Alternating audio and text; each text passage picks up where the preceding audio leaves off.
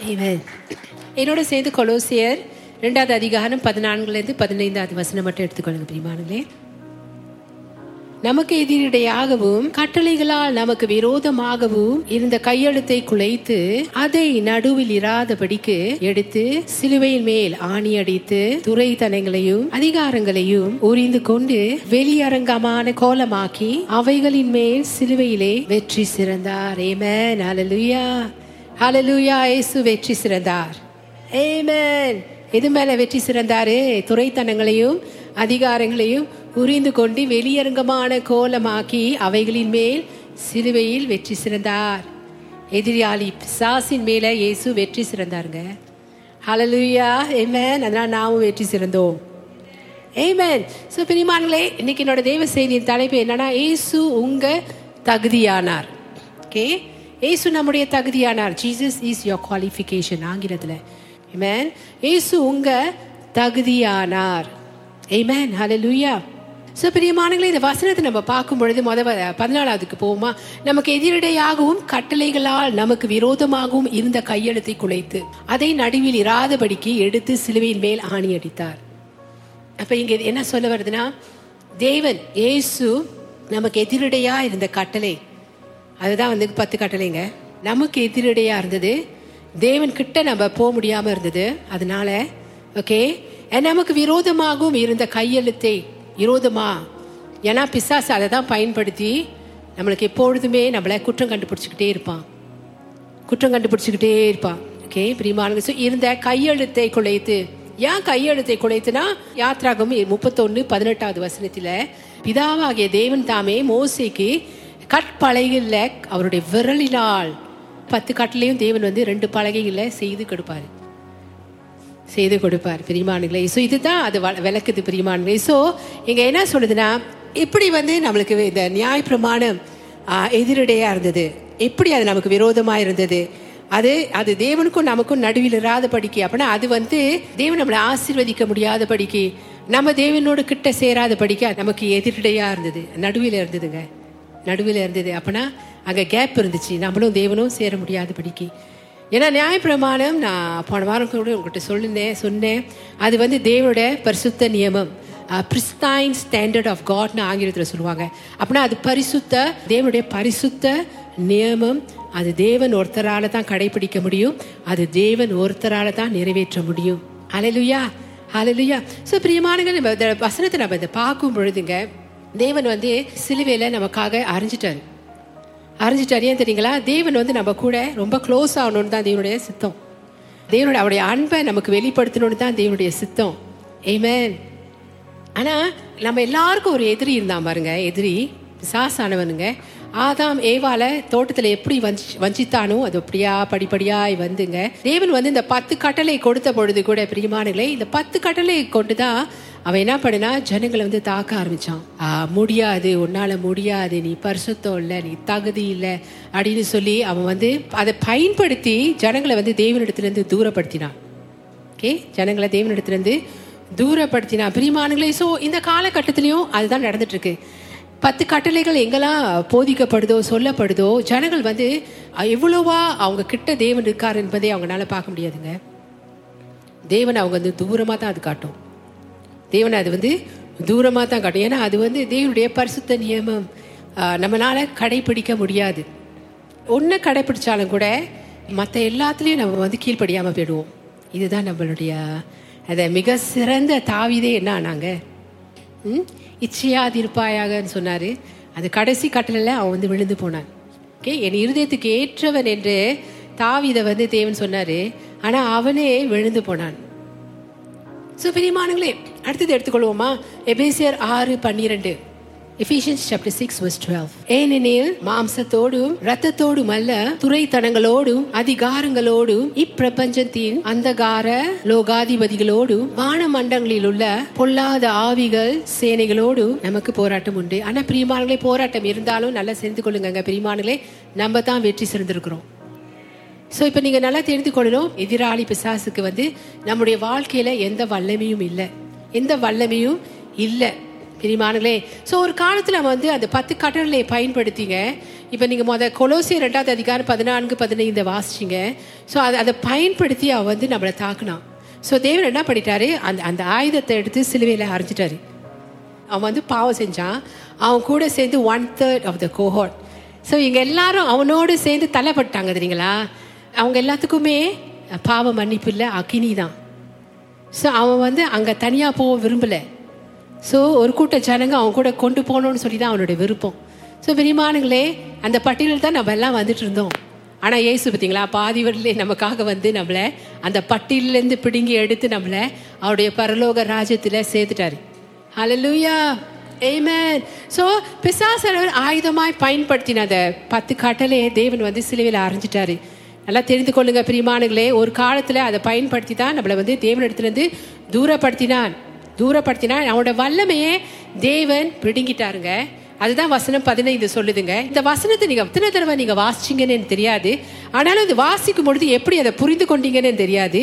பிரிமானுங்களே ஏங்க நமக்கு எதிரடியாகும் கட்டளைகளால் நமக்கு விரோதமாகவும் இருந்த கையெழுத்தை குறைத்து எத்தனை பேருக்கு தெரியும்? இங்க வந்து தேவன் வந்து பத்து கட்டளை கொடுத்து தான் பேசுறாருன்னு. ரெண்டாவது பாருங்க துறைதனங்களையும் அதிகாரங்களையும் உரிந்து கொண்டு வெளியரங்கமான கோலமாக்கி அவைகளின் மேல் சிலுவையில தேவன் வெற்றி சிறந்தாராம். அப்படின்னா ரெண்டுக்கும் கனெக்ஷன் இருக்கு பார்த்தீங்களா? பத்து கட்டளையை பயன்படுத்தி தான் அவன் என்ன பண்ணினா ஜனங்களை தாக்க ஆரம்பிச்சான். அப்பாவி ஜனங்களுக்கு தெரியல பெரியமானுங்க. அவங்க நினைச்சாங்க தேவன் தான் அவங்கள வந்து தாக்கிட்டு இருக்காரு அப்படின்ட்டு. இல்லை பெரியமானுங்களே இந்த காலகட்டத்திலே அது நடந்து கொண்டிருக்குங்க. நீ உன் பரிசுத்தம் பத்தாதுன்னு சொல்றாங்க பார்த்தீங்களா? உங்கள் நீதி பத்தாதுன்னு சிலவங்க சொல்லுவாங்க பார்த்தீங்களா நீங்கள் தேவனுடைய ஆலயத்துக்குள்ளே நீங்கள் வரும்பொழுதே நீங்கள் எப்படி இருக்கணும் என்ன மாதிரி இருக்கணும் அதில் நீங்கள் குறைஞ்சிட்டிங்கன்னா இதெல்லாம் ஸோ சிலர் நினைக்கிறாங்க இதெல்லாம் வந்து தேவன் இடத்துலேருந்து வருதுன்னு. உன் ஜபம் குறைஞ்சிடுச்சுன்னா தேவன் உன் கூட பேச மாட்டார்னு ஒரு கட்டளை வரும். ஆ? இந்நேரம் இவ்வளோ நேரம் ஜெபம் பண்ணாதான் நீ வந்து தேவன் உன்னோட பேசுவார் அப்படின்னு ஒரு கட்டளை வரும் பாருங்கங்க. ஜனங்களுக்கு போதிக்கப்படும். பிரிமான்களே ஸோ இதெல்லாம் ஜனங்க நினைக்கிறாங்க இது தேவின் இடத்துலேருந்து வருதுன்னு.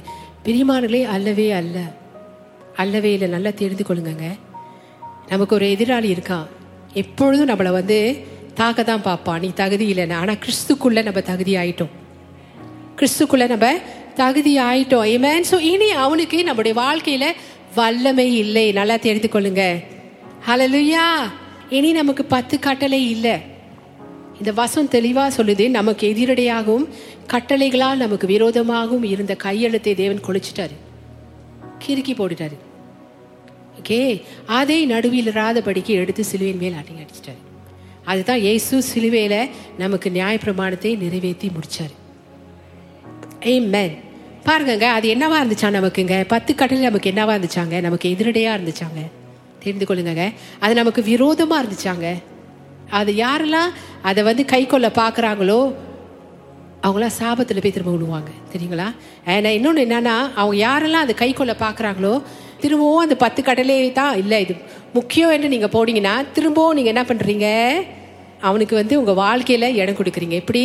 அது மூலமாய் உங்களை வந்து அவன் வந்து தாக்குவதுக்கு பிரிமானுங்களே ஸோ இப்போ நம்ம கிறிஸ்துக்குள்ளே இருக்கிறோம். கிறிஸ்து மூலம் தான் நம்மளுடைய எல்லா தகுதியும். நல்லா தெரிந்து கொள்ளுங்க. அதனால கிறிஸ்து நமக்கு தகுதியானார்.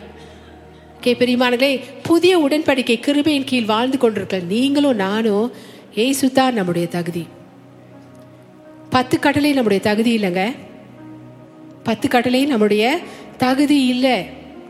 அலை லூயா ஸோ நியாயப்பிரமான பத்து கட்டளை வந்து அது பரிசுத்தமானது நீதியானது நல்லது என்று ரோமர் ஏழாவது அதிகாரம் பன்னிரெண்டாவது வசனத்தில் நீங்கள் வாசிக்கலாம்.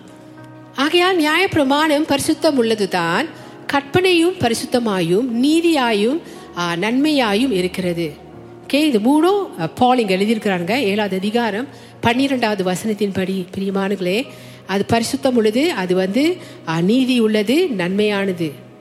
ஆனால் பிரியமானுகளே அதனால நம்மளை வந்து நல்லவனாகவோ பரிசுத்தமானவோ அல்லது நீதிமானாகவோ மாற்ற முடியாது. ஏன்னா அது வெறும் கற்பனை தான். அது கூட நம்ம எந்த ஒரு ஃபெலோஷிப்பும் வச்சுக்க முடியாது.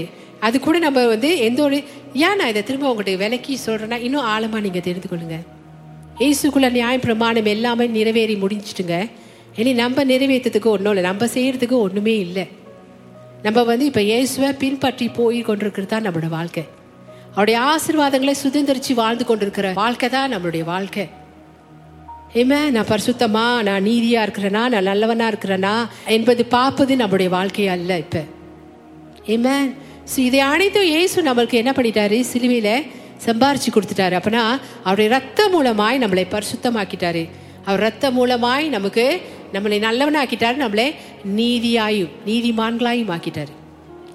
ஸோ இயேசு ஒருத்தர்னால மாத்திரமே இயேசு ஒருத்தர்னால மாத்திரமே நம்ம நீதியா இருக்கிறோம் பரிசுத்தவான்களா இருக்கிறோம். நல்லவர்களாக இருக்கிறோம். அம்மேன் ஹலலுயா சொல்லுங்கங்க நான் நல்லவன் சொல்லுங்க. நீங்கள் சொல்ல சொல்ல நீங்கள் நல்லவனாக இருப்பீங்க. கெட்ட குணம் எல்லாம் மாறி போயிடும். ஆக்சுவலி நம்ம கிறிஸ்தவங்களோட வாழ்க்கையே விசுவாசிப்பது பேசுவது.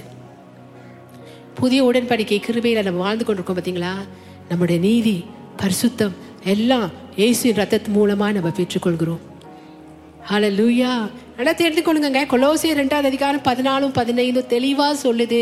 தேவன் கையெழுத்தை குலைத்து சிலுவையில் அதை அரைஞ்சிட்டாரு. ஏன்னா அது நம்மளுக்கு எதிரடையாக இருந்தது. அது தேவனுக்கும் நமக்கும் நடுவில் இருந்தது. பிரியமானுங்களே தேவன் ஏன் வந்து அதை கொடுத்தார்னா மனிதன் பரிசுத்தமாக நீதியாக நல்லவனாக ஆகிறதுக்காக தேவன் அதை கொடுக்கலைங்க. மனுஷனுடைய பலவீனத்தை பாவங்களை இதை வெளிப்படுத்த தான் தேவன் பத்து கட்டளை கொடுத்தார். நல்லா தெரிந்து கொள்ளுங்க பிரிமானுகளே. அதை நம்ம கடைபிடிப்பதற்காக அல்ல. இஸ்ரேவேல் ஜனங்களுக்கு அதை தேவன் கொடுத்தாருன்னா ஏன் தெரியுங்களா? இஸ்ரேவேல் ஜனங்கள் சொன்னாங்க நான் நீங்க சொல்றதெல்லாம் நாங்கள் செய்வோம் ஆண்டவரே அப்படின்னு சொன்னாங்க. யாத்ராகமும் பத்தொன்பதாவது அதிகாரத்தில். அதனால ஓகே சரி நான் கிருபையாக உங்களை வழி நடத்தி கொண்டு வரேன். உங்களுக்கு உங்களால் முடியல. இப்பொழுதும் முறுமுறுத்து கொண்டிருப்பாங்க. தேவன் அவங்களுக்கு சந்திச்சு கொண்டிருந்த தேவைகள் எல்லாம் குறை கண்டுபிடிச்சிட்டு இருப்பாங்க. நீங்கள் பார்த்தீங்கன்னாங்க நியாயப்பிரமாணம் வருவதற்கு முன்பாக தேவன் அவங்களை கிருபையாக தான் வழி நடத்தி கொண்டு வந்தாரு. தெரியுங்களா? ரொம்ப முறுமுறுத்துக்கிட்டு தேவனை குறை சொல்லிக்கிட்டு வேதத்தை நல்லா வாசிச்சு பாருங்கங்க. இந்த தெய்வ செய்தி உங்களுக்கு புரியுமானால் வேதம் வந்து உங்களுக்கு ரொம்ப இன்ட்ரெஸ்டிங் ஆகிடும் பழைய ஏற்பாட்டிலேருந்து புதிய ஏற்பாடை நீங்கள் படிக்கிறதுக்கு ரொம்ப ஆர்வமாக இருப்பீங்க. ஹalleluya ஏமேன் ஸோ மனிதன் கை கொள்ள தேவன் வந்து பத்து கட்டளை அவனுக்கு கொடுக்க. நான் ஏன் திரும்ப திரும்ப உங்கள்கிட்ட சொல்கிறேன்னா அப்படி இறங்கட்டோங்க உங்களுக்குள்ளே. அப்படியே உங்களுக்குள்ளே அதை இறக்கி கொள்ளுங்க பிரியமானுங்களே எஸ் லூயா உன்னால் பரிசுத்தமாக முடியாது. உன்னால் நான் சொல்கிறது எல்லாமே செய்ய முடியாது. நீ இதை பார்த்து நீ நல்லவனாக முடியாது அப்படின்னு காட்டுறதுக்கு தான் தேவன் வந்து பத்து கட்டளையே அவங்களுக்கு கொடுத்தாரு. பிரிமானங்களை பத்து கட்டிலே தேவன் அவங்களுக்கு கொடுத்தாரு. ஹalleluya ஸோ இதை நம்ம நல்லா புரிந்து கொள்ளணும் பிரிமானுங்களே அதனால ஒருத்தன் கூட பரிசுத்தமான ஆக முடியல ஒருத்தன் கூட நீதியாக நீதிமான ஆக முடியல ஒருத்தன் கூட நல்லவனா ஆக முடியல. நியாயப்பிரமான கட்டளைகள் வந்து அவனை ஆக்க முடியாது. ஏன்னா அது தேவனுடைய பரிசுத்த நியமம். தேவன் ஒரு கட்டத்துல இப்படி கொடுத்தாலும் கூட பிரியமானவர்கள் இதை புரிந்து கொண்ட பிசாசானவன் என்ன பண்ணா தெரியுங்களா? அதே பயன்படுத்தி தான் ஜனங்களை வந்து தேவனிடத்திலிருந்து தூரப்படுத்தினான் நல்லா தெரிந்து கொள்ளுங்க பிரிமானுங்களே புதிய உடன்படிக்கையில வாழ்ந்து கொண்டிருக்க நமக்கு இயேசு ரத்தம் தாங்க. ஏசு சிலுவையில முடித்த வேலை மாத்திரமே. ஏசு தான் நம்முடைய தகுதிங்க. அவர் குவாலிஃபிகேஷன் நல்லா தெரிந்து கொள்ளுங்க. ஏமே நம்முடைய தகுதி இயேசு தாங்க. இப்போ நம்ம பரலோகத்து ஏன் போகிறோம் ஏன் இயேசு நமக்காக வராரு? ஏன்னா அவர் தான் நமக்காக தகுதியாகினாரு. ஹalleluya ஹalleluya ஸோ இயேசு தான் நம்முடைய தகுதி என்றால் நீங்கள் சரியாக இதை விசுவாசிக்கும் பொழுது பிரியமானுங்களே எடுத்துக்கொள்ற ரட்சர்னு சொன்னாலே சந்தோஷமான ஒரு செய்தி தெரியுங்களா? எஸ் நம்ம எல்லாரும் எடுத்துக்கொள்ளப்பட போகிறோம் அம்மேன் எடுத்துக்கொள்ளப்பட போகிறோங்க அந்த நாள் ரொம்ப மிக சமீபமா வந்துட்டு இருக்கு இதுதாங்க உலகம். போக போக மோசமாயிட்டு போகுது தெரியுங்களா? நீமானுங்களே இதே தேவனுடைய வருகை ஓ அப்ப சொன்னாங்க. இன்னும் சொல்லிட்டு தான் இருக்காங்க. சொல்லிக்கிட்டே இருக்கட்டும் அப்படின்னு சொல்லுவாங்க. ஆனால் பிரியமானுங்க எஸ் நம்ம வந்து என்னென்ன நம்ம வேலை செஞ்சிட்டு இருக்கோமோ நம்ம செஞ்சுட்டு போயிட்டு இருப்போம் ஆனால் இதுக்கும் எதிர்நோக்கி காத்திருப்போம். எதிர்நோக்கி காத்திருப்போம் பிரிமானுங்களே ஏன்னா இனி உலகம் வந்து நல்ல காரியங்களை இனி நம்ம பார்க்க போகிறது இல்லை போகக்கூடிய காலங்கள் எல்லாமே ஒரு மாதிரியாக தான் போயிட்டு இருக்கோங்க தேவன் நமக்காக வருகிறார். இயேசு நமக்காக வருகிறார். ஏசு நமக்காக வருகிறார். முகமுகமாக நம்ம தேவனை பார்க்க போகிறோம் முகமுகமாக இயேசு நம்ம பார்க்க போகிறோம்.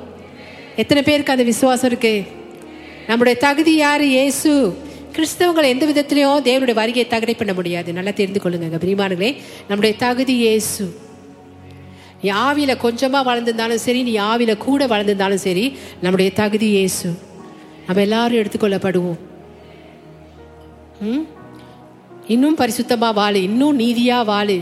பிரியமானங்களே நம்ம ஆல்ரெடி கிறிஸ்து ரத்தத்தினால நான் ஏன் இதெல்லாம் கொண்டு வரேன்னா இதெல்லாம் வந்து சில போதனைகள் சொல்லுது. இன்னும் பரிசுத்தமாக வாழுங்க. பயபக்தியாக வாழுங்க. தேவ பார்த்து உங்களுடைய உங்களே நீங்கள் ஆராய்ந்து வாழுங்க. அப்படின்ட்டு சில போதனைகள் சொல்லுது பிரியமானங்களே நீங்கள் நீங்கள் தெரிந்து கொள்ள வேண்டியது எல்லாமே கிறிஸ்து இயேசுக்குள்ள கிறிஸ்து நம்ம தகுதியானபடியினால நம்ம எல்லாருமே தகுதியாயிட்டோம். நம்ம எல்லாரும் தகுதியாகிட்டோம் ஸோ எனி டைம் எக்கால சத்தம் ஊதப்படும் பொழுது நம்ம யாருமே கைவிடப்பட மாட்டோம். ஏன்னா சபையான உங்களுக்கு நான் சொல்லியே ஆகணும் அது. திடீர்னு அண்ணன் தேவன் என்னை எடுத்துக்கொள்வாரா? இந்த ராத்திரி வேலை இன்னைக்கு தேவன் வந்தார்னா எக்கால சத்தம் ஊதப்படும் பொழுது இந்த ரப்ச வரும்போது தேவன் வானில் தோண்டும் பொழுது நான் எடுத்துக்கொள்ளப்படுவேனா? என்ற சந்தேகம் உங்களுக்கு இருக்கவே இருக்கக்கூடாது. நூற்றுக்கு நூறு நீங்கள் எடுத்துக்கொள்ளப்படுவீங்க. அப்படின்ற அந்த விசுவாசம் தான் உங்களுக்கு இருக்கணுங்க. நம்பிக்கை தான் உங்களுக்கு இருக்கணும். அந்த நம்பிக்கையை நோக்கி தான் என் பிரசங்கம் இருக்குங்க. ஸோ கிருபை நற்செய்தி நீங்கள் கேட்க கேட்க கேட்க நீங்கள் எவ்வளோ தேவனுக்குள்ள நீங்கள் தகுதி ஆயிட்டீங்க என்று நீங்க கேட்டுக்கொண்டே இருக்கீங்க. எடுத்துக்கொள்ளக்கூடிய காலம் வரும் பொழுது அதை குறித்து நீங்க ஆர்வமாய் நோக்கி பார்ப்பீங்க சந்தோஷமாய் நோக்கி பார்ப்பீங்க கேட்குற எல்லா செய்திகளை காட்டிலும் இன்னும் சந்தோஷமான செய்தி. ஏன்னா நம்ம ரட்சகரை நம்ம முகமுகமாய் பார்க்க போகிறோம். அவ கூட அவ பிரசனத்தில் நம்ம போயிருக்க போகிறோம் அமேன் ஹலலுயா ஹலலுயா ஈமேன் ஈமேன் ஸோ ஏசு நல்லா தெரிந்து கொள்ளுங்க. வேற எதுவுமே இல்லை. நீ தோடு போடுறனால நீ கிழிஞ்ச சுழுவார் போடுறனால ஆ, இப்போ உள்ள ஃபேஷன் ஓகே இப்போ உள்ள ஃபேஷன்ஸ் போட்டுட்டு இருக்காங்க பார்த்தீங்களா இதெல்லாம் இப்படி வந்தீங்கன்னா நீங்க எடுத்துக்கொள்ளப்பட மாட்டீங்க தெரியல எத்தனை பேருக்கு இந்த ஐடியாலாம் இருக்குது. இங்கே புடவை கூட கட்ட முடியாது உங்களுக்கு தெரியுங்களா? இங்கே நான் ஓகே ஆரம்ப காலங்களில் ஒருத்தவங்கள்ட்ட கேட்டேன் ஒரு சிஸ்டரு ஒரு பாசரோட மனைவி பிரபலமான பாசர் தான் அவங்க மனைவிட்ட நான் கேட்டேன். ஏன் சிஸ்டர் நீங்கள் புடவையும் கட்ட மாட்டீங்க. நீ புடவை கட்டினா ரொம்ப அழகாக இருப்பீங்க. இல்லை என்னோட ஹஸ்பண்டுக்கு பிடிக்காது. ஏன்னா இப்படி கிறிஸ்தவங்க கட்டுறது கட்டக்கூடாது. ஸோ இந்த உடுப்பு தான் சரி அந்த உடுப்பு தான் சரி. ஆக்சுவலி அதுவும் லாஜிக்குங்க புடவையும் கட்டக்கூடாதுங்களா ஆக்சுவலி நம்ம எல்லாருக்கும் ஒரு தனிப்பட்ட ஒரு உடுப்பு இருக்கணும். இப்போ ஒரு நீட் அழகான உடுப்பு இருக்கு பார்த்தீங்களா? இவன் இஸ்ரேவேல் ஜனங்களை நீங்க எடுத்துக்கோங்க. அந்த காலங்கள் அவங்க எப்படி உடுத்துனாங்க? இயேசு காலங்கள்ல. அப்படி தாங்க நம்ம உடுத்தினோம். ஏன்னா இந்த இந்த உடுப்பை போட்டால் தகுதியாக மாட்டோம் அந்த உடுப்பை போட்டால் தகுதியாக மாட்டோம். சில இதெல்லாம் எடுத்துக்கொண்டு இருக்காங்க தெரியுங்களா? ஏன்னா நான் ஏன் இதை சொல்கிறேன்னா ஒருத்தங்க என்கிட்ட சொன்னாங்கங்க. நாங்கள் அவங்க ஒரு ஊழியக்காரங்க தான். அவங்க என்கிட்ட சொல் திடீர்னு என்ன சொல்கிறாங்கன்னா ஒரு ஒரு சகோதரி இவங்க வந்து பாஸ் பாய் பண்ணி போனாங்க பாருங்க அப்போ அவங்க எப்படியான உடுப்பு போட்டிருந்தாங்கன்னா ப்ளவுஸ் போட்டிருந்தாங்க. அவங்க அவங்களுடைய ஸ்லீவ் வந்து ரொம்ப தின் ஸ்பெகட்டி ஸ்ட்ராப்னு சொல்லுவாங்க ஆங்கிலத்தில். ஓகே மெலிசானது. இந்த மாதிரிலாம் போட்டால் இவங்கெல்லாம் எப்படி பரலோகத்துக்கு போவாங்க அப்படின்னு என்கிட்ட கேட்குறாங்க எங்க பாருங்க நான் ஏன் உடுப்பேங்க நான் கொண்டு வரேன்னா பாருங்கங்க எதெல்லாம் இது பண்றாங்கன்னு மனுஷனுடைய தகுதி அந்த மனுஷனுடைய தகுதியை காட்டுதுங்க. உடுப்பு புடவை நம்ம கட்ட முடியாது. ஏன்னா புடவையே நம்ம இடுப்பை காட்டுது. நான் வெளியரங்கமா வெளிப்படையா நான் உங்கள்கிட்ட பேசுறேனே இதுதான் உண்மை. ஆனா படம் கட்டுங்கங்க. நீங்க கட்டாதீங்கன்னு நான் சொல்லல. பூ பூ வைக்கிறது. யாருங்க பூ வச்சிருக்காங்க? யாருங்க பூ வைப்பாங்க? அவங்க தானே பூ வைப்பாங்க? நம்ம வைக்கக்கூடாது. ஸோ இதெல்லாம் நீங்கள் எடுத்துக்கிட்டீங்கன்னா இப்போ நம்ம நம்ம செல்ஃபை பார்த்தீங்கன்னா இதுதான் மனுஷனோட தகுதியை பார்த்து அதனால தான் இயேசு வர மாட்டுறாரு இன்னும் சரியாகல கிறிஸ்தவங்களே இன்னும் சரியாகல இல்லைங்க. பிரியமானங்களே இப்போ என் மெசேஜ் உங்களுக்கு புரியுதா?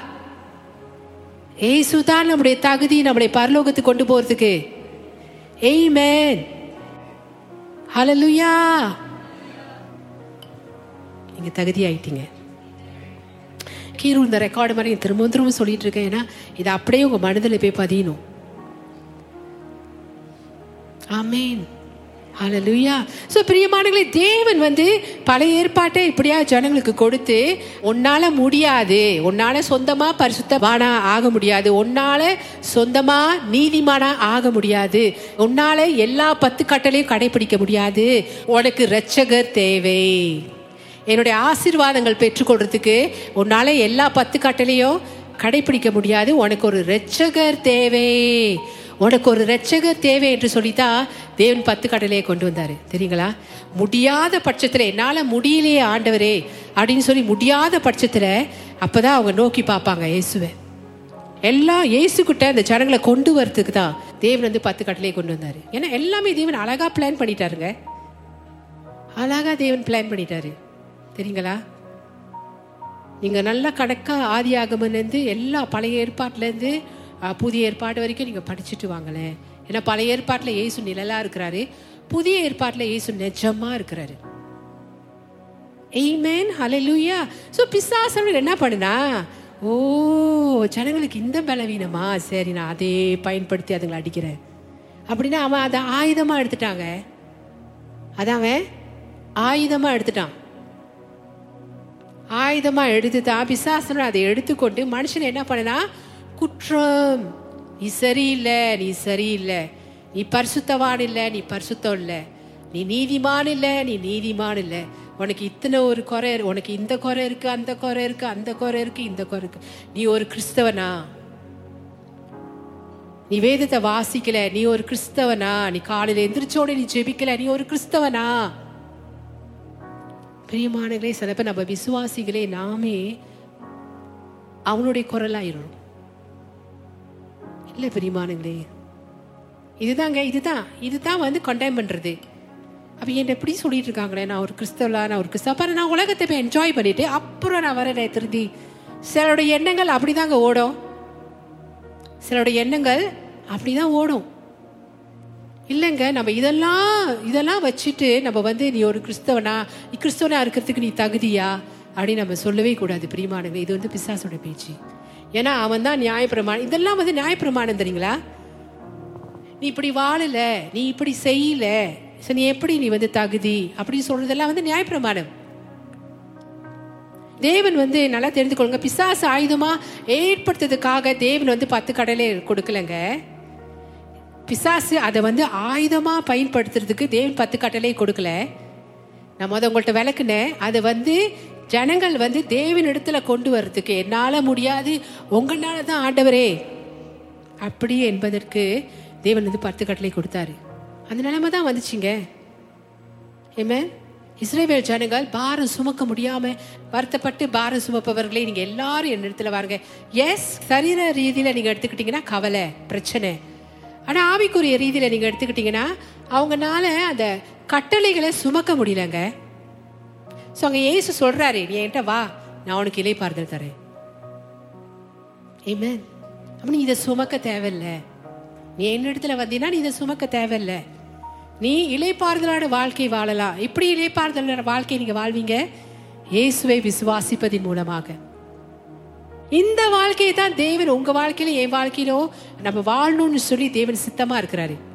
அதை தான் உங்க மத்தியில நான் பிரசங்கம் பண்ணி கொண்டிருக்கேங்க ஏமேன் ஸோ பிசாசு தான் பத்து கட்டளை மனுஷனுக்கு விரோதமாய் இருந்ததை அறிந்து கொண்டுங்க. அறி- அறிந்து கொண்டு அவன் என்ன பண்ணானா அதை ஆயுதமாய் அவன் பயன்படுத்தி தேவனிடத்திலிருந்து ஜனங்களை துரத்தினான். தேவனிடத்திலிருந்து ஜனங்களை தூரமாய் கொண்டு போனான்.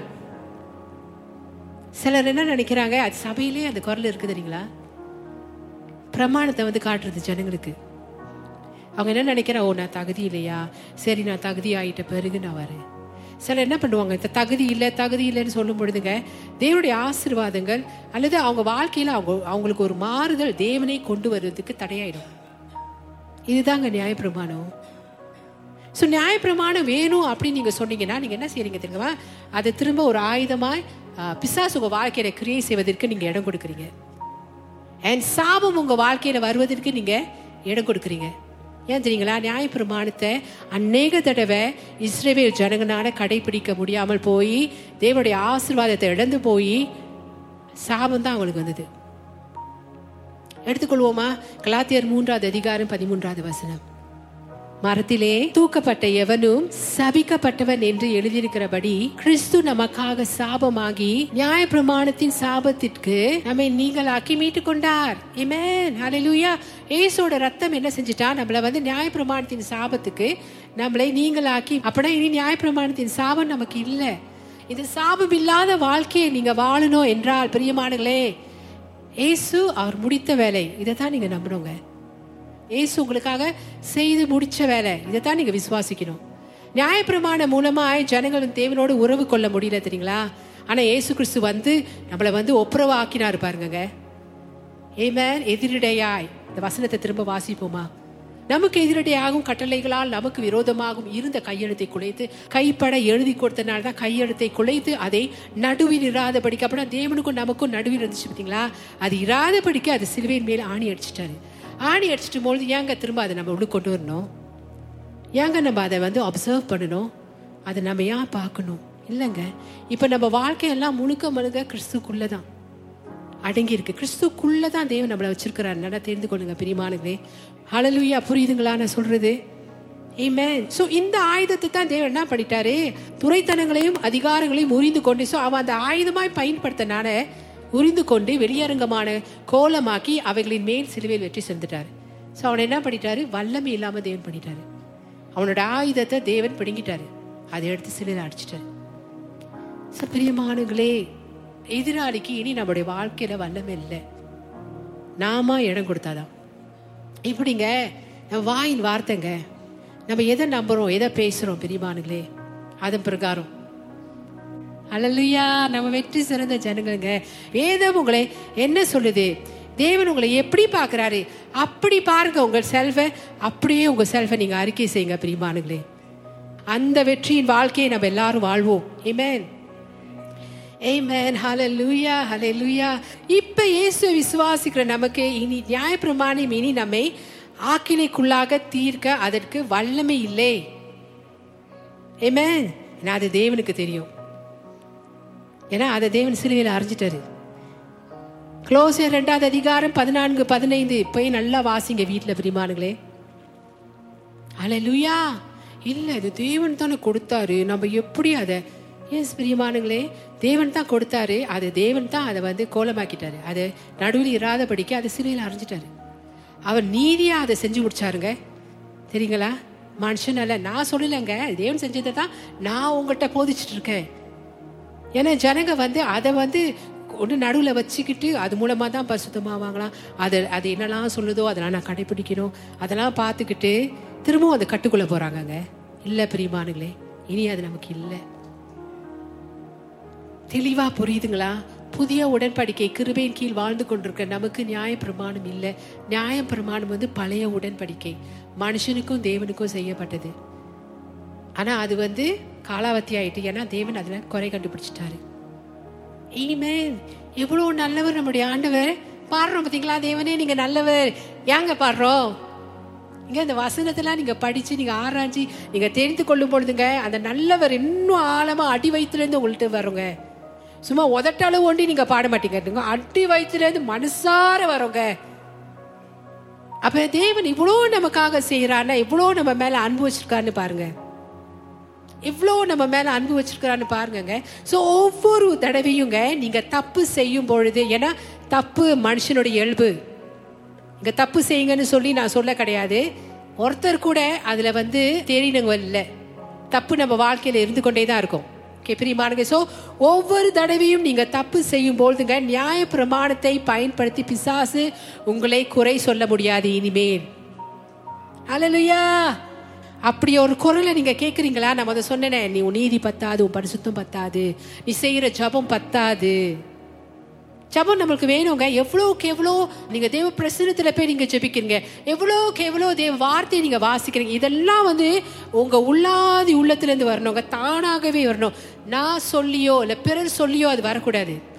தேவனுடைய அன்பு விசேஷமா என்னை தொட்டுச்சு பிரிமானுங்களே அதுல இருந்து நான் தேவனோட ரொம்ப க்ளோஸா போனேன். அது கொண்டு போவோம் பாருங்க. இதுதாங்க தேவன் வழி நடத்துகிற விதம். மனுஷன் அல்ல. நீ க்ளோஸா போ. நீ யாருடைய இவ்வளோ நேரம் ஜோம் பண்ண? அப்பதான் தேவனோட ஆசீர்வதிப்பார். அப்படின்னு இல்லை. தானா வரணும். பத்து நிமிஷம் ஜபமோ இருபது நிமிஷம் ஜபமோ ஒரு மணி நேரம் ஜபமோ அது அந்தந்த நபரை பொறுத்து இருக்கு. ஆனால் இயேசு தான் நம்மளோட தகுதி. இதைத்தான் நான் உங்கள்கிட்ட சொல்லிட்டு இருக்கேன் பிரியமானுங்களே ஆனால் அவரை கூட கிட்ட நெருங்கிறது அது ரொம்ப நல்லா இருக்கும். இன்னும் நிறைய ஜபம் பண்றது நீங்க தேவனை தெரிந்து கொள்ளலாம். விடுதலை ஆக்கிட்டாரு இன்னும் விடுதலையான வாழ்க்கையை நீங்க வாழலாம். ஏமேன் அது உங்க வாழ்க்கையில கிரியை செய்வதை நீங்க பார்ப்பீங்கங்க. நானூறு வருடங்கள் அடிமைத்தனத்தில் இருந்தாங்க பார்த்தீங்களா இஸ்ரேல் ஜனங்கள் சாட்டையால் அடிவாங்கி ஆஹ், கர்ப்பஸ்ரீகள் எப்- கஷ்டமா பிள்ளைய பெற்றெடுத்தாங்க. அங்க நீங்க பார்க்கும் பொழுது அவனுக்கு வந்து அடிச்சுட்டு நீ கஷ்டப்படு நீ கஷ்டப்படு. நான் அடிச்சு அடிச்சு இப்படிதான் கொடுமைப்படுத்தினானுங்க. நம்ம தேவன் அப்படி செய்யவே இல்லை பெரியமானுங்களே கிறிஸ்துவ வாழ்க்கையை நம்ம கஷ்டப்படக்கூடாது. இலகுவான வாழ்க்கை தான் தேவன் நம்மளுக்கு வச்சிருக்கிறாருங்க. லேசான வாழ்க்கை. இலைப்பாறுதலான வாழ்க்கை. அதை நம்ம எப்படி எடுத்துக்கிறோம்? அதை நம்ம எப்படி விசுவாசிக்கிறோம்? அதை பொறுத்து தான் இருக்கு. தேவன் நம்மளை எப்படி நம்மளை பார்க்குறாரு தெரியுமா? என்னோட மகன் என்னுடைய மகன். என்னுடைய மகள் என்னுடைய மகன் என் பிள்ளைகள் என்னை ஆராதிக்கிறாங்க. ஓ எனக்கு ரொம்ப சந்தோஷமா இருக்கு எனக்கு ரொம்ப சந்தோஷமா இருக்குன்னு சொல்லி நம்ம ஏறெடுத்த எல்லா துதி பலிகளும் ஏறெடுத்து கொண்டு அப்படியே நம்மளை ஆசிரிச்சிட்டு இருக்காருங்க. இதுதான் தேவன் விரும்புகிறது நம்ம இடத்துல. தெரியுங்களா? வந்து நின்றுட்டு ஐயோ ஆண்டவரே என்னை மன்னிச்சிடுங்க என்னை மன்னிச்சிடுங்க என்னை மன்னிச்சிடுங்க என்னை மன்னிச்சிடுங்க. நான் போன வாரம் வரல என்னை மன்னிச்சிடுங்க என்னை மன்னிச்சிடுங்க என்னை மன்னிச்சிடுங்க. இந்த சிந்தையாடல்ல. தெரியுங்களா? உள்ளுக்கு வரும்பொழுதே காட் உங்களால பார்க்க முடியல ஆனால் தேவன் உங்களை அரவணிக்கிறாரு. ஏன் தெரியுங்களா? அவர் ரத்தத்தால் உங்களை தகுதியாக்கிட்டாருங்க. நம்ம தாங்க நம்மளோட லேக் ஆஃப் நாலேஜ் தப்பான போதனையை கேட்டு தப்பான நம்பிக்கை அபிப்பிராயம் தேவன் மேலே வச்சு இங்கே வந்து நின்றுக்கிட்டு அவர் ஆராதிக்கிறத விட்டுட்டு இங்கே நின்றுட்டு அவங்க செல்ஃபை சரிப்படுத்துகிறாங்களா ஆண்டு ஆனால் அவங்க ஆல்ரெடி சரிப்படுத்தப்பட்டாங்க ஆண்டோட எஸ் நடுவில் இருந்ததை தேவன் எடுத்துட்டாருங்க. நீங்களும் தேவனும் இப்ப எப்படி திரும்ப சொல்கிறேங்க நீங்களும் தேவனும் இப்ப எப்படி பிரிக்கவே முடியாது. ஏசு ரத்தத்தால் நீங்க எல்லாரும் வாங்கப்பட்டுட்டீங்க. ஏமேன் அலலுயா அலலுயா ஏமேன் ஸோ இன்று உங்களுக்கு கண்டாமினேஷன் வந்துச்சுன்னா நல்ல தயவு செஞ்சு யாராச்சும் உங்க மேலே குறையா சொல்லி உங்களை தேவனை விட்டு தூரப்படுத்துறாங்களா அதை எடுத்துக்கொள்ளாதீங்க. அதை எடுத்துக்கொள்ளாங்க அதை தூரப்படுத்துங்க தேவன் எல்லாத்தையும் நமக்கு செஞ்சு முடிச்சிட்டாருங்க. ஸோ நம்ம எப்பொழுதுமே தேவனோட க்ளோஸ் தான். தேவனோட க்ளோஸ் தான். அதனால தான் பால் வந்து திட்டமாக சொல்கிறாரு ரோமர் எட்டாவது அதிகாரம் ஒன்றாவது வசனத்தில் கிறிஸ்துக்குள் ஒருவன் இருக்கும் பொழுது அவனுக்கு இனி ஆக்கினை தீர்ப்பு இல்லையாம் இங்கே நீங்கள் ஃப்ரீயாக வாங்க. தேவனை நல்லா ஆராய்ச்சிட்டு போங்க. என் தேவன் உங்களை ஆசீர்வதிக்கிறார். தேவன் உங்களோடு பேசுகிறாரு இந்த தெய்வ செய்தி மூலமாய் உங்களுக்கு தெளிவு கொடுத்து கொண்டே இருக்கிறார். தெளிவு கொடுத்து கொண்டே இருக்கிறாரு. சரிங்களா ஒரு காலகட்டத்தில் தேவனுடைய இரண்டாம் வருகையை கொடுத்து பயந்துகிட்டு இருந்தோம். நீ எடுத்துக்கொள்ளப்படுவியா இல்லையா என்று கேள்விக்குறியோடு நம்மளை பார்க்க வைப்பாங்க. உங்களுக்கு எப்படி இருக்கும்? ஏன்னா இப்ப நீங்க என்கிட்ட கேட்டுட்டு இருக்கீங்க பாத்தீங்களா போதுனே. ஏசு தான் அவங்களோட தகுதி. அந்த காலத்துல இல்லைங்க. ஒரு சந்தோஷம் இருக்கும் இன்னொரு கட்டத்தில் ஒரு பயத்தையும் கொண்டு வந்துருவாங்க. இங்க பரலோகத்துக்கு போறது நம்மளுடைய கிரியைகள் அல்ல. எல்லாம் ஏசு நமக்காக செஞ்சு முடிச்ச வேலை. இயேசு தான் நம்முடைய தகுதி. ஸோ ஆயத்தமா ஏசு வரப்போறாரு. என்ன நினைக்கிறீங்க? நீங்க ஆயத்தமா இருக்கீங்களா? ஆயத்தமா இருக்கீங்களா? உஷாரா இருங்க. ஒரு சிலர் வந்து சொல்லுவாங்க நீங்க எங்க இருந்தாலுங்க நீங்க எக்கால தனி சத்தத்தை நீங்க கேட்பீங்க ஏசு தான் அவங்க ரட்சகர் ஏசு தான் அவங்க கடவுள்னா நீங்க எல்லாருமே பரலோகத்துக்கு தகுதிங்க. நல்லா தெரிந்து கொடுங்க ஆனா இயேசுக்காக நீ இப்போ இயேசு ஒருவரே தேவன். நாவுகள் யாவும் அறிக்கை செய்யும் முழங்கால் யாவும் பணிந்திடும். இயேசு ஒருவரே தேவன் என்று அறிக்கை செய்யுமாம். இந்த காலம் வந்துட்டு இருக்கு ஹலலுயா ஹலலுயா எவ்வளவு சந்தோஷமான செய்தி தெரியுங்களா? நம்முடைய தகுதி இயேசு. நம்ம எல்லாரும் எடுத்துக்கொள்ளப்படுவோம்.